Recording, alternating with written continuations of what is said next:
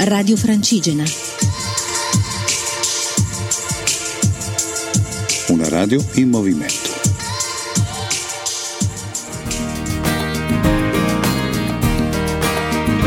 Ho sognato una strada che si ferma su un ponte e che di là da un muro alto corre l'orizzonte.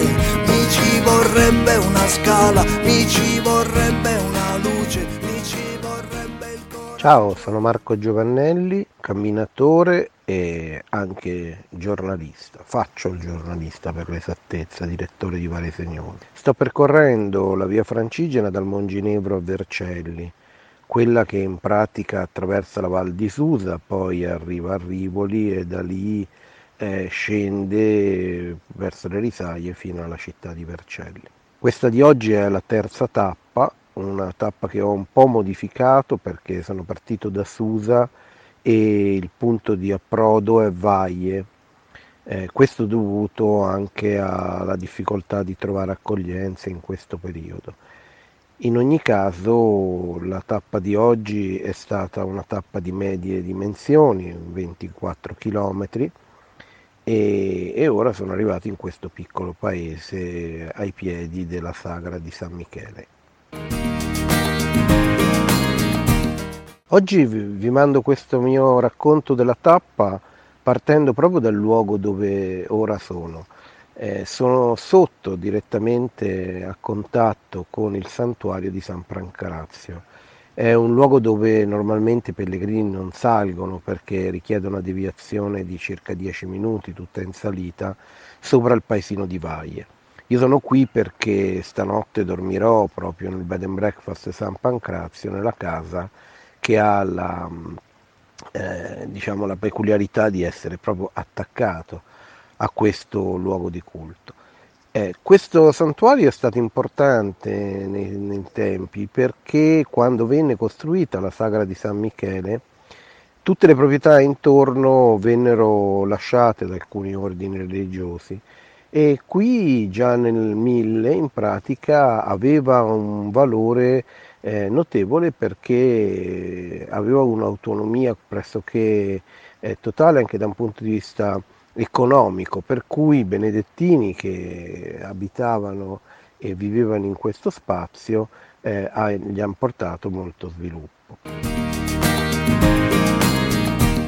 Stamattina partenza alla buon'ora dal convento dei Cappuccini di Susa e da lì in direzione eh, Valle, come dicevo. Ho preferito fermarmi prima della sagra di San Michele perché si faceva molta fatica a trovare ospitalità e perché la tappa è veramente impegnativa per gli ultimi 500 metri di dislivello che preferisco affrontare domani in mattinata. Si esce da Susa e si percorre un tratto di, di strada ordinaria, non c'è molta periferia per la verità nel paese, si entra in una zona parallela alla strada statale e poi da lì si percorre un tratto fino ad arrivare all'unico paese di una certa entità che è Bussoleno, un paese eh, che sulla riva destra un vecchio borgo medievale ancora molto ben conservato e sicuramente carino da vedere. Ecco.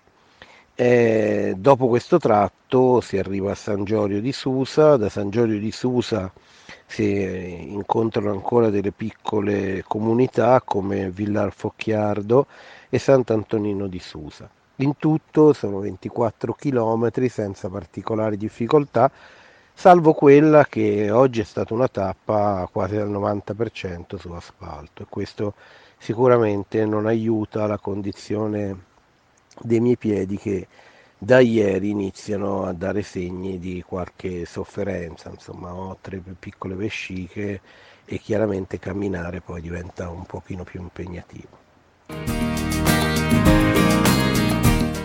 Oggi riflettevo su due aspetti che se si vuole sono sicuramente secondari rispetto alla vita del pellegrino.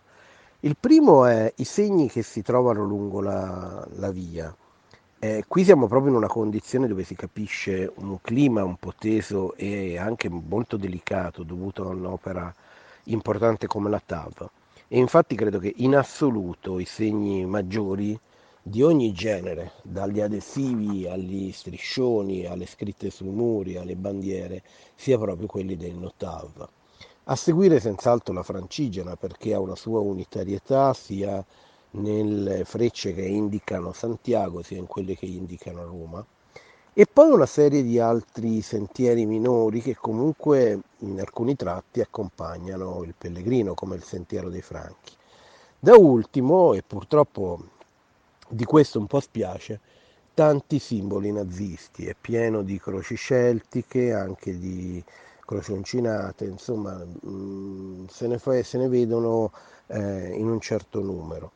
L'altro aspetto interessante è quello che riguarda la cartellonistica, eh, i nomi dei, dei paesi, mi ero già in, imbattuto in questo a Ulx eh, il fascismo durante la prima fase, quindi in, prima della seconda guerra mondiale, cambiò molti di questi nomi e li italianizzò, tanto che Urs eh, diventò Ulzio.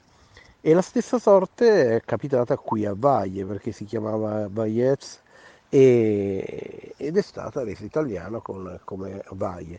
Poi evidentemente qualcuno non contento all'ingresso del paese ha portato via il nome autentico del paese, che era eh, il nome attuale del paese, che era Valle.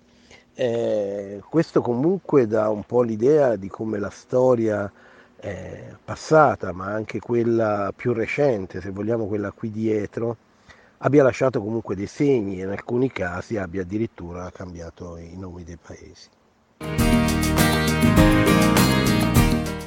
Oggi è stata una tappa tutta in solitaria, non ho incontrato nessun pellegrino, anche se sono certo che due dei quattro di ieri sono partiti prima di me stamattina perché c'erano le chiavi già alla reception della, dell'ospitalità dai frati a Susa. E lungo il cammino non ho incontrato nessuno, si capisce che ogni tanto vedono dei pellegrini perché eh, ti, ti chiedono, ti domandano, però se ne vedono veramente pochi, anche perché questo è un tratto che sicuramente viene percorso da quelli che arrivano dalla Francia o comunque che scelgono di passare nel Monginevro, perché è una scelta abbastanza particolare quella di arrivare fino al Monginevro e percorrere fino a Vercelli come la sto percorrendo io. Eh, direi che non ha molto senso per, per almeno due ragioni. La prima che va fatta una scelta precisa, che è quella di salire lungo la stessa strada che poi si fa in discesa per tornare a Torino, ma soprattutto per la ragione che mh, al di là di, delle prime due tappe la sensazione è che buona parte poi del percorso sia davvero come un, una ragione di passaggio per arrivare in situazioni eh, come dire, più affascinanti. Ecco. Riflettevo però come la, il Piemonte insieme con la Toscana siano sicuramente le regioni che hanno il maggior numero di tappe rispetto alla Francigena, perché qui ne abbiamo ben otto eh, su questo tracciato dal Monginevro a Vercelli e ce ne sono poi cinque dall'altra parte quando si scende dalla Val d'Aosta. La tappa di domani, oltre che alla Sacra di San Michele, mi condurrà fino a Rivoli, quindi di fatto alle porte di Torino. Penso che i tempi siano abbastanza facili, abbastanza mh, mm, tranquilli, per cui anche la possibilità di guardare qualcosa di Rivoli ma soprattutto anche quella di riposare i piedi perché effettivamente sono un po' preoccupato tanto del tanto asfalto che poi sarà costretto a fare fino a, ad arrivare fino a Chivassa. In ogni caso le prossime due tappe sono decisamente semplici, quella di domani eh, a parte la salita e poi quella da Rivoli a Torino che è tutta una tappa urbana ed è la prima e unica tappa che eh, avrò mai fatto dentro la Francigena, quasi completamente dentro un'unica città. Ci risentiamo domani e buon Ferragosto a tutti. Ho sognato una strada che si ferma su un ponte e che di là da un muro alto corre l'orizzonte